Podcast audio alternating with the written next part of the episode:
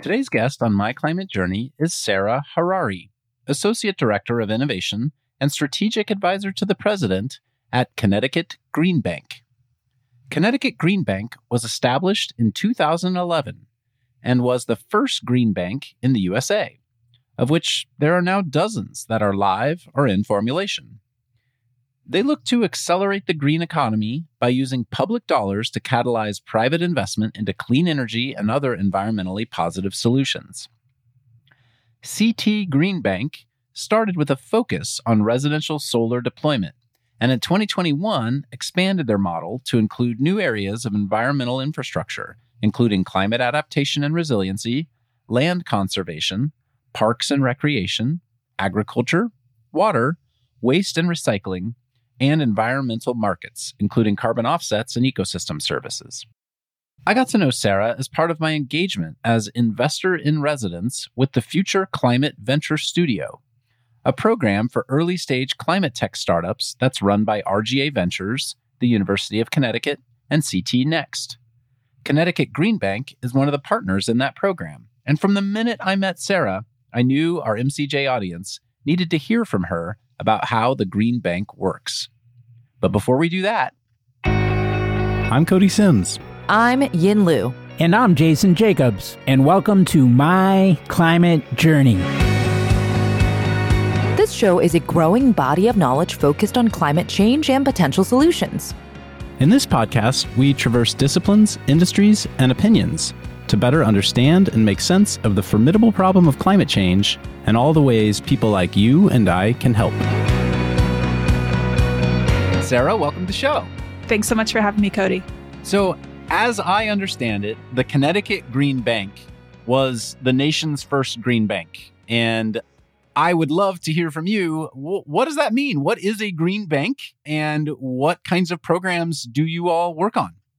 We are the first green bank. We started back in 2011. And the basic idea behind a green bank is that we take in limited public funding and we use that to attract private capital to the green economy.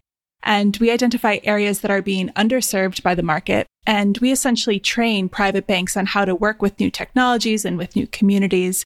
We look for areas where people are not installing the new technology, like batteries or rooftop solar, and especially in underserved markets, underserved communities. And we think about how finance can actually be a tool to spur development of those technologies in those communities. And we work across the state of Connecticut to think about how we can best serve the state and the policy goals that we have within the state that are pretty aggressive.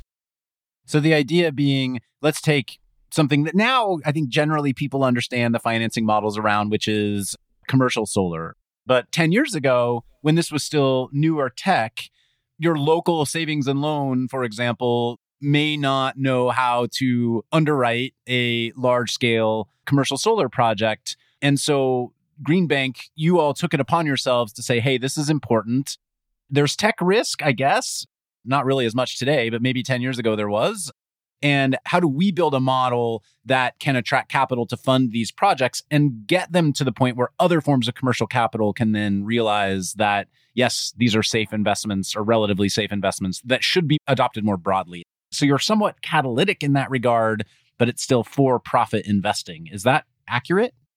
That's exactly right. It's like you're reading our website. Yeah, catalytic investment is part of our DNA. So we think about where has the technology risk been retired? Rooftop solar is a great example. When we started back in 2011, you couldn't just go to your local bank and get a loan. The rates would have been crazy high. And so we think about how we can work with the bank so that you can get a more reasonable rate, whether you're a small business owner in the state, somebody looking just to improve your home. And we really did start with rooftop solar for residential customers back in 2011. And that portfolio of technologies has grown beyond that to other areas where we feel the technology is mature, but people aren't really adopting it at the rate that we would expect them to to hit Connecticut policy goals. Right now, we're very focused on storage. It's something that people have a lot of familiarity with. They understand what Tesla is and what Generac is and what the benefits are of having storage in your basement or in your garage. But we're not really seeing adoption. And part of it is because it's upfront cost is so high. And so thinking about how can financing be part of the solution? We use our limited public funding. We take in a small return on people's utility bills. We also get funding from other sources as well. And we basically use that to work with our local credit unions to say, okay, if we are in the mix, how does that change how you view it? So for every public dollar that we invest, we're attracting $7 of private capital into the market through a couple of different innovative financing strategies that I'm happy to talk through too, if you'd like. So the money that you all are able to bring to the table is money that's come from the public realm in some way, shape, or form. It sounds like there's a small surcharge on a utility bill or whatnot that's programmatic that generates income into Green Bank and then allows you to walk up to a commercial financing partner and say, hey, we'll bring this to the table. Can you build a program around that? That line item on utility bills is definitely part of the funding. We share it with our state run energy efficiency programs. So the incentives and rebates that you get in most states in the United States are coming from that same pot of money. In Connecticut, we also take in money from the Regional Greenhouse Gas Initiative, RGGI, which is a multi state collaboration to reduce the emissions in the Northeast. So we get a small surcharge of the benefits allocated to Connecticut from that. We also have the ability to issue our own bonds. We have a great program called the Green Liberty Bonds and now the Green Liberty Notes that essentially allow everyday people like you and me to buy into the Green Bank investment funding for the Green Liberty Notes is a minimum purchase of $100. So you give us $100, we take it for a year, we invest it on your behalf, and we return a set rate of return to you. And that money that you give us is then going to help in this program small business owners in Connecticut adopt energy efficiency technology with zero interest loans on their utility bills. So you can directly invest with us in improving the Connecticut green economy. So we have a couple of different ways that we take in funding for our programs. Super cool. I'm going to come back to the green bonds because there's a bunch of questions I want to ask about that. But before we do that, just the broader context. So I was looking before our conversation, I found the website of the American Green Bank Consortium, which says that there are now 39 partners, 18 of which are active, eight new ones that are operational in 2021, 2022, and eight states passed or introduced new green bank legislation in 21, 2022. So this is a growing phenomenon where there are state green banks, there are county level green banks, but Connecticut Green Bank was the first one in the US. How did this happen? What was the impetus for the Green Bank to get going in the first place? Back in 2008, the Waxman Markey bill was circulating through the federal legislative process. It included a lot of things like a cap and trade system and a federal green bank was one of them, basically leveraging this idea that we need private capital in the markets. Rebates, incentives, tax credits, they're all great tools, but without financing, you're really not going to go the distance. So that circulated around the federal government ultimately failed. And the architects of the federal green bank concept went and shopped it around to different states to say, hey, how about you guys try this first and see how it goes? And then maybe one day it'll end up back at the federal level. And so Connecticut bit, our governor and our regulator decided to move forward with adopting it. And the Connecticut Green Bank was born we spun out of an existing clean energy investment innovation fund that is run by our sister quasi public in Connecticut, which is a Connecticut Innovations, a venture capital fund. So we had some funding that was really focused on clean energy innovation. So there was an expertise concentration in that area that got shifted over to be the Green Bank. So in 2011, we got started with some seed funding with the funding that I mentioned earlier from the line items on the utility bills. And really got started. And then you mentioned the American Green Bank Consortium. So we've done a lot of work with them. We were formed by an act of the legislature, which really dictated the shape of the Green Bank in Connecticut. And part of what I love about all the new green banks that got started is their shape is really dictated by the ways that they're set up. So if you look at us, we're doing mostly retail loans right now. We're lending to homeowners and business owners, whereas the New York Green Bank tends to be more focused on utility scale solar projects, very focused on how do you support community solar, which in Connecticut, we have a much more limited program. There's not as much of a need for financing there. There's some brand new green banks that are getting started out in Nevada that have just a few staff that are thinking about how they can do programs that are best fit for them. And we've worked closely with the American Green Bank Consortium to build a toolkit of the programs that have worked here in Connecticut that we're happy to export our knowledge to other places. So it's exciting to see the growth of it. And then now it's back at the federal level in the federal discussion. Super interesting nuance there that different states, different counties are going to have different financing programs and priorities I am loving your cat. We have a cat walking across the video screen here as we're recording, which is what's your cat's name, Sara, if you don't mind? Her name is Thursday. Thursday. Oh, I'm watching Wednesday on Netflix right now. So Thursday it is. So, how are the different priorities, I guess, established? You said Connecticut is mostly focused on residential and retail oriented programs, whereas New York is heavily focused on utility scale projects. To some extent, you have to be able to map this back to a rate of return because, again, you're not a grant program. You are actually needing to return capital to private investors, in addition to, I assume, some kind of evergreen pool for the Green Bank itself. How do you figure that out? How do you determine which projects are the right ones to focus on? It's a great question. There's an intersection of need, technology, reliability, and the areas where we're able to capture return that really dictate it. And to be clear, not every program that we run produces a return. Some of them, for example, when we were running a program around rooftop solar for low income homeowners, that is very closely tied to state policy goals, to our Justice 40 goals. It's less important for us that that one produces a return than it is for some of our more market rate customers. And so we do look across our entire portfolio to say, how do we balance this so that we are sustainable, so that we are training the banks? But it's not like we're a traditional bank. We don't have a mandated return or even a mandated greenhouse gas reduction. It's us looking across the entire portfolio of policy to say, where are we falling short? Where can capital be a solution here? What's ready to move? And then really focusing in on that. So in Connecticut, our largest emitting sectors are transportation, which is 40% of our greenhouse gas reductions. Then residential is 19% and commercial industrial is 19%. So in Connecticut, the buildings themselves are a big source of emissions. And so that has really driven us to focus in on that. The rooftop solar was also a state mandate that we examined that. The battery behind the meter battery storage program that we're running right now, which is for residential and commercial customers, was a regulatory mandate that we administer the program. So it's sort of a combination of where's the ball, how do we go to it, and also what balls are kicked towards us that we figure out a way to solve.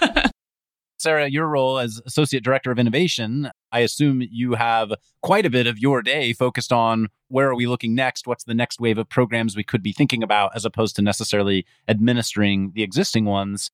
Let's talk about you and your background and what your day to day looks like and how you got into that function at Connecticut Green Bank.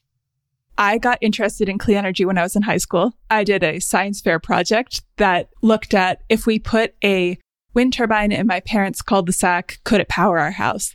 And it used bad science. I'm just going to say that right up front. I put a utility scale Vestas wind turbine on my parents' residential property and got the miraculous result that it could power not only my parents' house, but all the homes on the block. so despite the bad science, I was hooked. I was started to think about how can clean energy be not only a good solution from an environmental perspective, but also from a financial perspective. And went to college, studied engineering, went worked as an energy engineer for five years, came out the other side of that saying, I want to go beyond just a building improvement perspective. I want to go beyond just energy efficient buildings and power plants. How do we really start to make a change more broadly? And in grad school, I got very interested in the idea that technology is being developed at a much faster rate than it's being adopted, and that we don't see wide scale adoption of technology, even though it's proven successful in pilot projects. And identified really the intersection of utility regulators and utilities as a main failure point where a lot of those technologies don't move forward. They're just too risky generally. Is that correct? Yeah, a too risky is part of it. I would say it's more misaligned incentives. The utilities certainly perceive those technologies as more risky even if they have been proven. The other big problem there is that utilities are incentivized based on their ability to install large capital intensive infrastructure.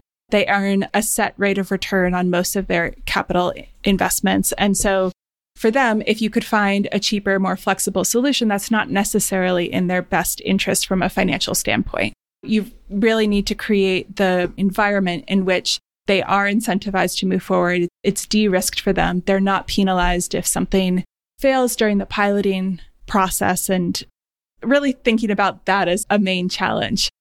Hence why a, a network of independent distributed energy resources like solar may be less appealing to a utility than building a new natural gas plant that they can amortize financing around.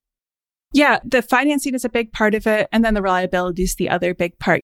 If you have a power plant that a utility controls and they are penalized every time that it's not producing 100% of the energy, and they have the choice between a power plant that is entirely under their control or 100 different solar plants, they're going to choose the one that's under their control because that's the benefit of centralized, large scale, very predictable power compared to more distributed resources. And so right now, the incentives aren't aligned between the two of them.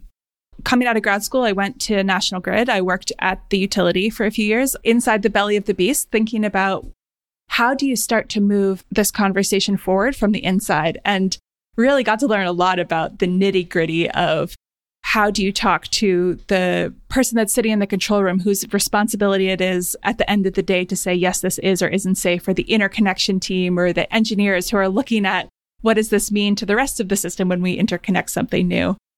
I do really enjoy the technology side of it. And then the Green Bank started launching a new program and asked if I would like to come think about it from the financing side. And I said, yes, yes, I would. Because it's not just the technology that you need to be in line to start to accelerate the adoption of some of this advanced technology. It's also the funding source because a lot of these are very capital intensive projects, as we've talked about. And so, how can you start to leverage creative ways to build those projects? And it's not just creative interconnection, creative engineering, it's also the creative financing that goes with it. Yes, to circle back to your original question, I'm a nerd about it and I spend a lot of my time thinking about that now. So, from the Green Bank's perspective now, I'm looking at what is already technologically mature that we can start to provide financing and funding for in the next year or two that can hit Connecticut policy goals. And then what will be technologically mature five to 10 years from now that we need to start paying attention to now as it goes through that piloting incubation stage so that by the time it comes out of it, we're ready to say, yes, you can secure financing from us to deploy it everywhere. Let's dive into a couple examples. So I saw looks like a relatively new program is EV charging carbon credits, where you're helping to connect operators of EV chargers in the state to allow them to somehow register through you and monetize carbon credits. Is that an accurate program? Is that a good example of a sort of bleeding edge financing program you're working on? I would say that's a great example. So the EV carbon charge program is something that got started a few years ago based on our expertise with renewable energy credits. So as you may know, if you have a solar system, it generates two sources of revenue. It both generates the power that you can sell or use, and then it also generates a renewable energy credit, which is essentially the clean part of the clean energy that you're producing. So you can actually sell that on as a separate revenue stream. And when we started looking at how do you tackle some of these other parts of the emissions ecosystem, especially as I mentioned earlier, transportation is 40% of our emissions in this state. How do you start to monetize the clean aspects of clean transportation, not just the vehicles and the charging infrastructure, but how can you actually give credit to a car that's charging at a time when it's using clean energy or that is avoiding the use of a gas or diesel car? And so we worked with the carbon registries across the country over a process that took a couple of years and finally was set up in the past year, and we've started to run the program now. So if you own an EV charger anywhere in the country, actually, you can come and register that EV charger with us at the Connecticut Green Bank, and we bundle them all together, and then we go and we monetize them and then redistribute the credits back out to you. So we will take all of your information about who was charging at your charger, when were they charging, what was the grid like at the time when they were charging, and we take that and we sell them as a bundle on the market and then come back and redistribute it. So it's basically creating an additional revenue stream for EV adopters of all types. Sara, that sounds to me like a startup pitch. I could imagine a startup coming to MCJ and saying, we're working on being the registry for EV charging credits, and we're going to take a cut of every credit that we source, and we're bundling the set of nationwide EV chargers together to do that. How did Green Bank take that on as an initiative? And do you imagine eventually handing something like that off to a partner to run? We got started because there was a couple of our staff that were very passionate about EVs and were thinking about it and had expertise with RECs. That's a relatively rarefied Venn diagram of overlap between people that understand carbon markets enough to think about setting that up and also have the patience to go through the three to four year process that we went through to get certified by the registries to do it and also have a relationship with some of these larger names. This is nascent for us where it's set up and now we're thinking about how do we use it. In part, we didn't want to overhype it before it was set up and established. That's something that we're struggling with a little bit on our environmental infrastructure scope expansion too, but is our first step down that road of thinking about how can we use it? How how do we support people to create these additional revenue streams for them? We're certainly thinking about how we can use it to support EV adoption in Connecticut as an additional revenue stream. Interesting. And let's hit on that scope expansion generally, because as we discussed, really the origin story of Connecticut Green Bank was very much around rooftop solar and solar financing. But clearly, you now have expanded into totally broader climate mandate, I guess, is maybe the way I would think about it. Was that an intentional decision point in the life of Green Bank to do that at some point? Yeah, our staff is very passionate about serving the entirety of the green economy. And so since we started in 2011, we've facilitated over two and a quarter billion dollars of investment in the Connecticut green economy in clean energy, energy efficiency programs, it's safe to say that the model of green banking works in Connecticut. We've supported the deployment of over 500 megawatts of clean energy. And so the question that we were faced with was okay, if this works for clean energy, what else could it work for?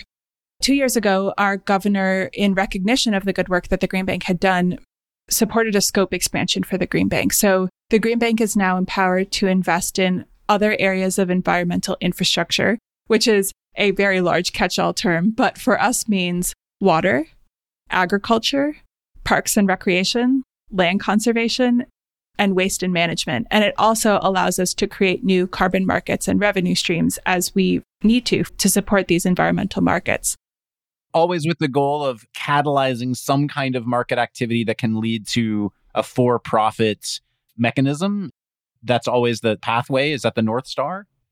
I wouldn't say that it's always about a for profit mechanism, but it is identifying the ways that that capital can be catalytic in this space and weaving together streams of funding and financing that others may not have thought of or might not have realized that were accessible to them. So a good example for right now that's crazy out there, but is also super exciting to me is parks and recreation. Because if you went to a bank now they would understand that the savings that you get on your rooftop solar is a revenue stream that they can finance against through a power purchase agreement. But what does a power purchase agreement look like for a park?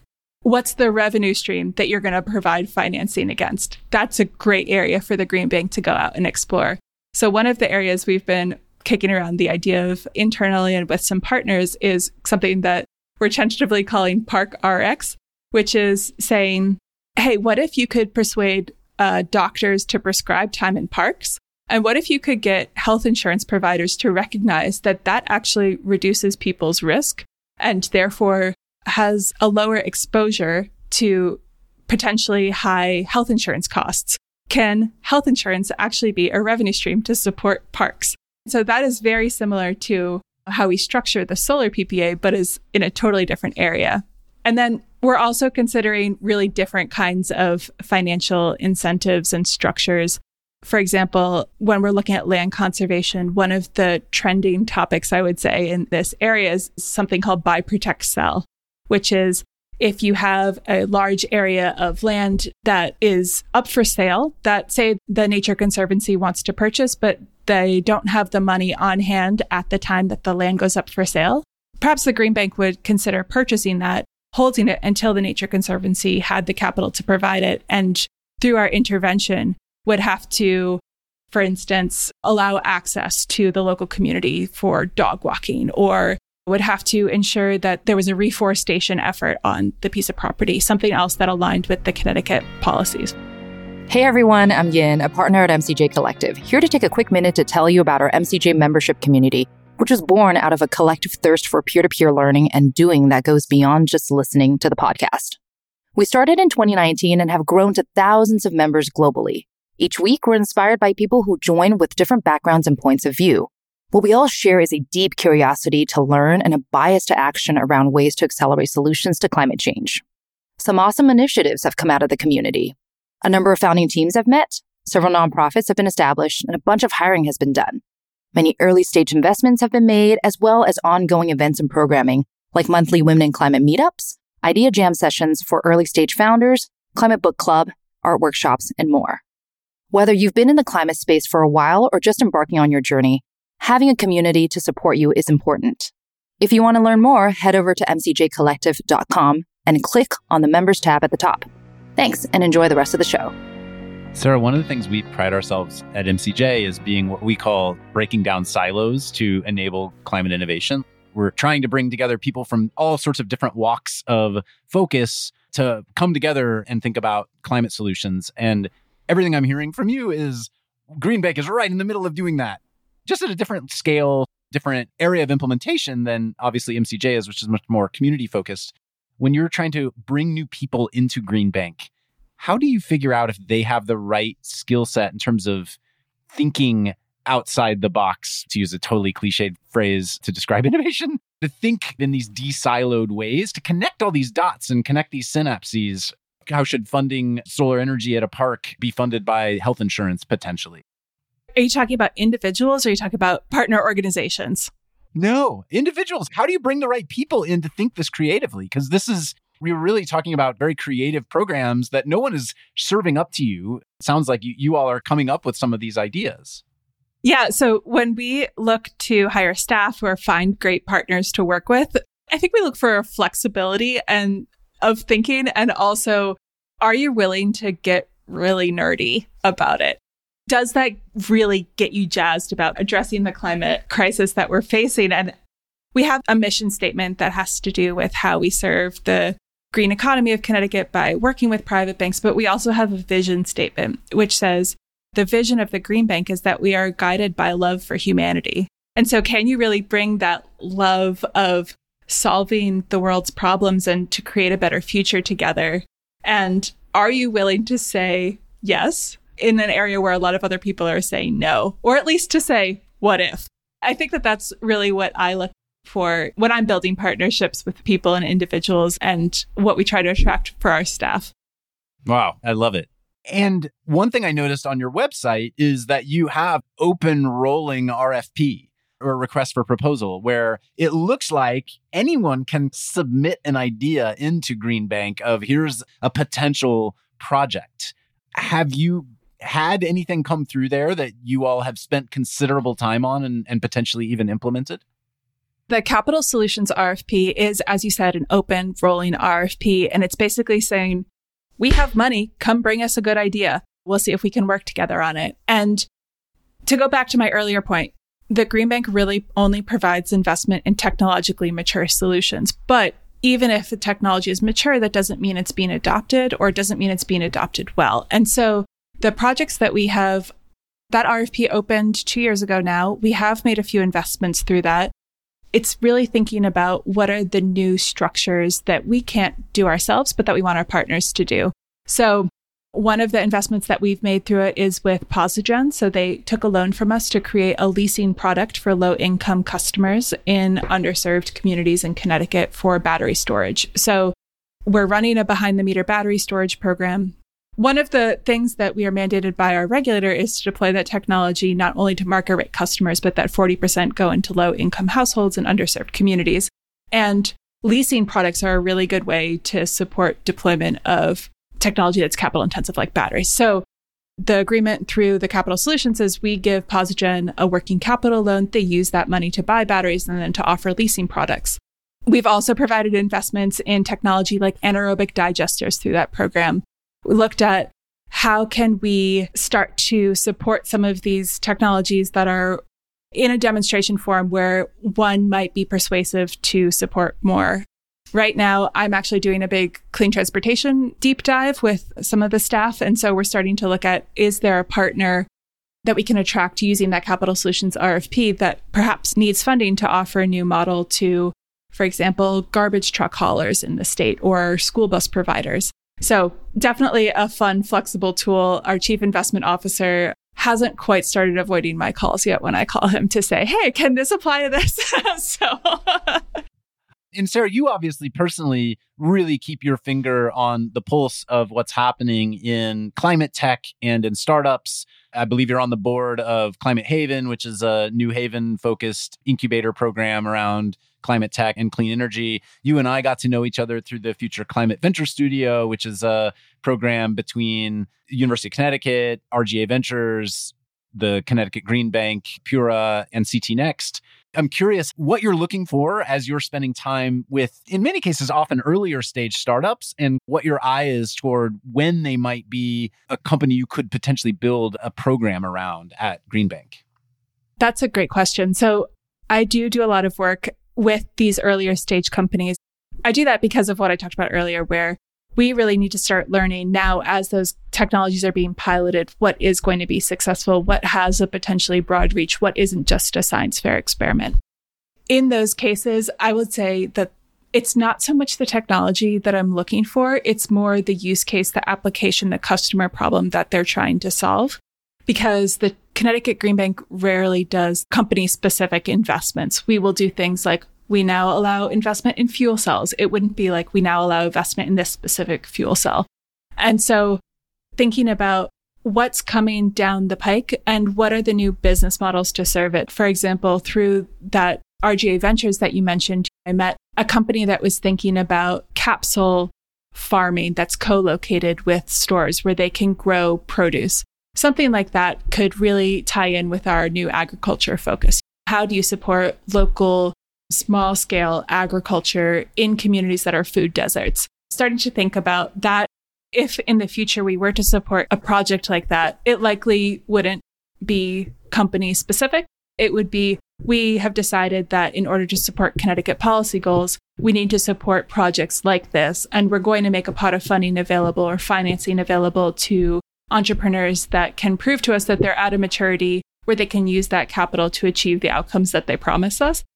Yeah, like the EV charging carbon credit program that we talked about is a great example of that, where you're not working with any one EV charging manufacturing business. You're opening up a platform and allowing many of them to participate. But at some point, you had the aha that, hey, there's a carbon credit type of model that could be applied here generally. Exactly. And then beyond that, are there areas of innovation today that are big priorities for you to be paying attention to generally? One of my favorite innovation hubs that I participate in the state is the Innovative Energy Solutions Program, which is a program that's run by our state energy regulator, Pura. And they basically said, Hey, innovators, come demonstrate your technology in our grid. We'll give you up to $5 million and 12 to 18 months to prove that it works. And we will strongly encourage the utilities to partner with you to make that happen. The theme that we chose for our first cycle was demand side flexibility, which means what happens at the edge of the grid where we're using power to change how the entire system works. That's a real area of interest for me personally, both from my background designing those end use systems in the start of my career to the, the utility side where I was before this role to now to really start to think about how do you put more solar and storage and EVs and heat pumps and everything onto the system and have it integrate cost effectively. It's a crazy big challenge. I'm interested in how we can reduce the interconnection and integration costs of new technologies and how that can be a platform and a, a, tool to help support the transition. I'm spending a lot of time thinking about that, especially as we look at clean transportation. If you put one EV in your house, it's probably not that big of a challenge. But if you want to switch over a school bus fleet and you have to create a depot where you can charge 50 buses overnight, that's going to be a giant drain on the grid in that location and likely is going to be very expensive to build the electrical infrastructure needed to connect those buses into the system. And so what are the creative ways that we can start to deploy technology to support the integration of all of these different kind of assets? That to me has been a big focus one of the other drums I won't stop beating is up until this point, our grid has been set up to essentially be load following. So when you turn on the light switch, make sure that there's power there for you. But as we start to shift to a paradigm where we have more intermittent renewables that are located in more places around the grid, we need to start shifting how and when we use power to match the power that's being generated. And so solutions like that that allow the cost effective integration of both the generation and the consumption of power, I think are paramount importance right now. Your example gave me another question in a different direction I want to jump off on, which is how closely do you follow federal policy programs and think about the implications of those at the state level relative to seeing bottoms up where there's startups or innovation or ideas happening and use those to identify potential programs. I'll give you a very specific example. You, you talked about clean school buses and what a giant load it would be on the grid wherever you're going to set up a charging facility for these school buses. Well, the EPA has a whole clean school bus program where they are subsidizing EV school buses for school districts that can sign up and say, I want one of those. And so I don't know how much the awareness of that program is driving the need to solve that problem somewhere locally in Connecticut relative to just this is an idea that you're obviously seeing the adoption of electrify everything at every inch of startup land. And so clearly we're going to move to EV school buses at some point. I follow the federal funding requests as closely as I can. There are so many of them and they come out so quickly from so many different areas, but this is a once in a generation opportunity for us to take in federal funding and identify how we can use it to really spur change. So it's been very exciting, both from the Inflation Reduction Act and the bipartisan infrastructure law. And on the example that you gave of the clean school buses, that's a great program. Electric school buses are so expensive though. That funding that came out in the first round basically covered the cost for a single electric school bus per district. It didn't cover the charging. It didn't cover the technical assistance that would be required to, for the district to go in and identify which route is it going to cover? Where do we put it? How do we do it? And so at the state level, that's more our Department of Energy and Environmental Protection that's working with the district to receive it, but we are working with them. We had Katie Dykes on the pod before. So any listener who wants to go learn what DEEP works on in Connecticut, go back to the archives and check it out yeah, we're working with Katie's amazing team on this program. And so they're thinking about how do we do technical assistance? How do we do a state funding match for that federal money, which isn't required for the EPA Clean School Bus program, but is required for a lot of other ones. From the Green Bank side, we're starting to think about, well, do they need financing for the chargers? Do they need bridge loan financing, which is around the idea that the grant or the incentive might not be available until you can prove that the technology is up and operational, but you need to buy it six months to a year earlier. Where do you get that money from to buy the equipment until you can prove that it's operational? For us, the federal government is a very creditworthy counterparty. If you have the paperwork that says the government will pay me back once this project is going, that is relatively straightforward for us to write a bridge loan for. Another great example around school buses is one of the most expensive parts, aside from the bus, is actually the site work that's required to deploy them. So you need to basically dig a hole to put the wires in to install the chargers. And if you think at some point in the future you're going to do 20 of them, it's much more cost efficient to do it all one time rather than having to bring the backhoes back, bring the teams back, do it all a second time, a third time, a fourth time as you add additional buses. So, is there some kind of financing that we can provide them that allows them to do the cost of 20 buses worth of site work at the time where they receive the grant so that in the future, if they go in and they decide to do other buses, as is mandated by the Connecticut policy, they won't have to bear the additional cost of the site work at a later date.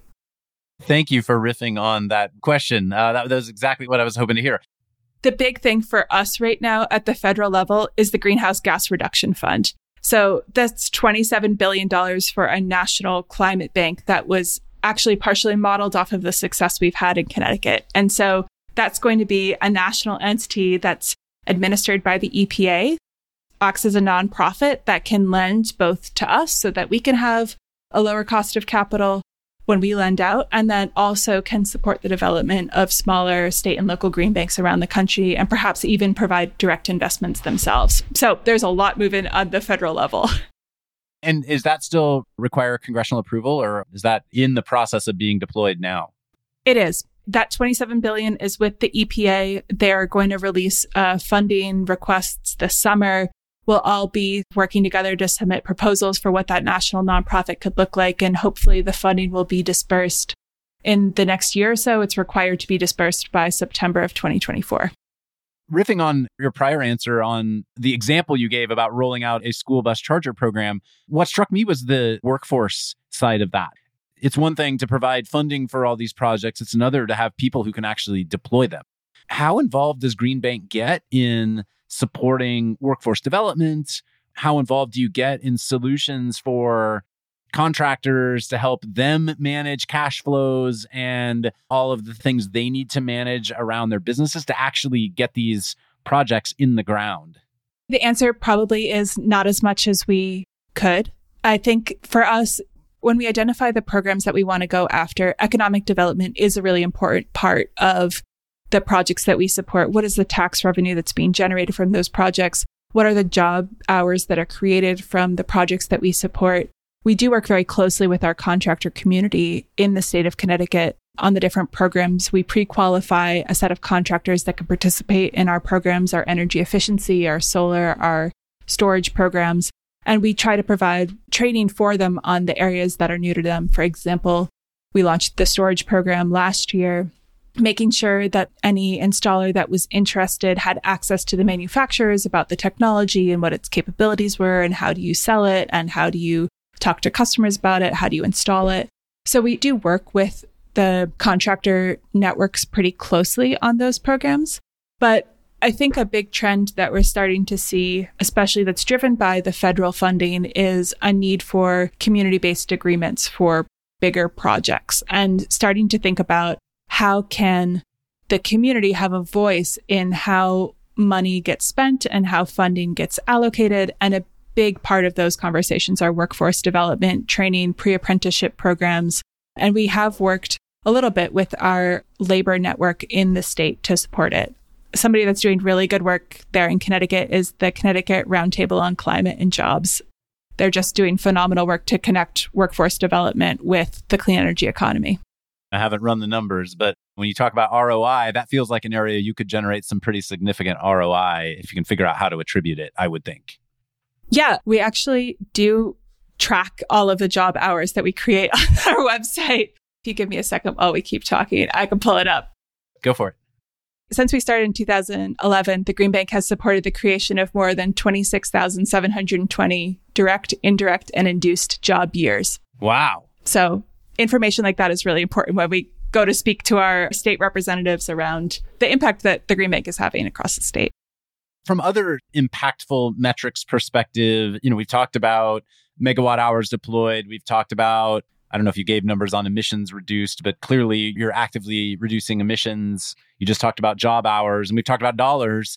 How do you think about environmental justice? How do you think about the support you give to different communities? And how do you track and manage all of that as well? Because that feels like maybe the hardest thing to figure out how to potentially report around working to support all Connecticut residents to have healthier, cleaner outcomes is part of our core mission. And we have adopted Justice 40 goals in line with the federal government, which means that 40% of the investment that we make need to be in communities that have been disproportionately harmed by climate change. And that can be cut a lot of different ways, whether you're looking at household income or Community Reinvestment Act, or if you're using the state or the federal environmental justice metrics. But if you look across all of it, right now we're at about 53% of our investment going into low income and underserved communities. It is very important to us. One of the things that we're particularly proud about is that we are a solar with justice state, which means that low and moderate income residents of Connecticut are actually installing solar at the same rate or greater than residents with higher income. So we supported a program called Solar for All between 2015 and 2021 that supported more than 3,000 solar installations going into homes that were owned by low and moderate income residents in Connecticut. And that was paired with energy efficiency and a solar lease. And one of the big innovations there was actually looking at how do you support the underwriting of low income customers in a way that a traditional bank might not. So if you had a poor credit score or if you weren't able to report a higher income to a traditional bank, you might not look like a credit worthy customer. But to us, we were able to actually underwrite those customers. The last thing I'll say about that is that I believe that our best work is done when we're working closely with trusted community partners and actually going out and speaking to and listening to the voices of the community. We do a lot of work with Operation Fuel, who's our state's fuel bank. And we're thinking about how can we support the deployment right now of residential storage in those same customer groups. And one of the things that we've heard most often is, why should I have to pay for the utility not doing their job? And that's a really valid question from somebody who you're asking to invest $10,000 into a storage system.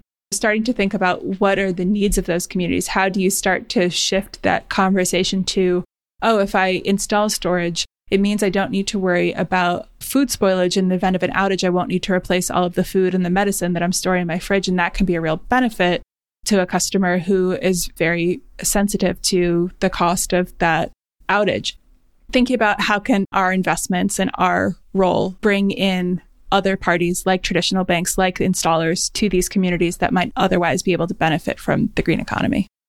And on the inclusion front, coming full circle to something we talked about at the beginning, you mentioned you also have these green bond programs that anyone can invest in as a way to deploy their investment dollars into clean energy projects or green projects.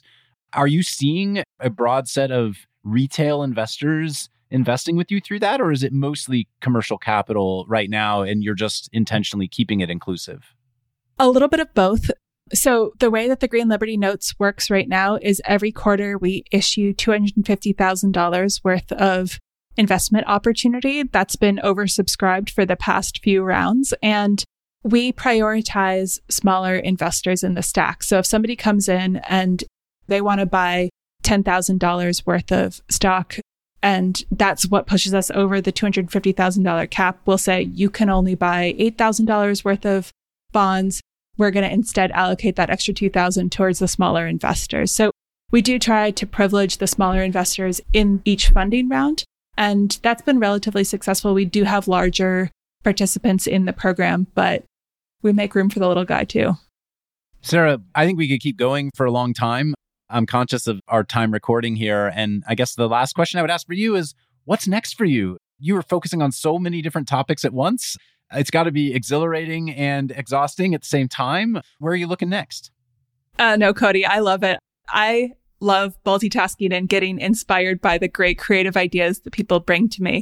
So it doesn't feel super overwhelming. I think that the areas that I'm most excited about that are going to happen in the next six months are that federal funding hitting through the Greenhouse Gas Reduction Fund and starting to envision how does this entire sector change when you have $27 billion that come in that is expected to be used this way? How do we build new partnerships to reach new customers to hit some of the clean energy goals that we have in the state, the clean economy goals?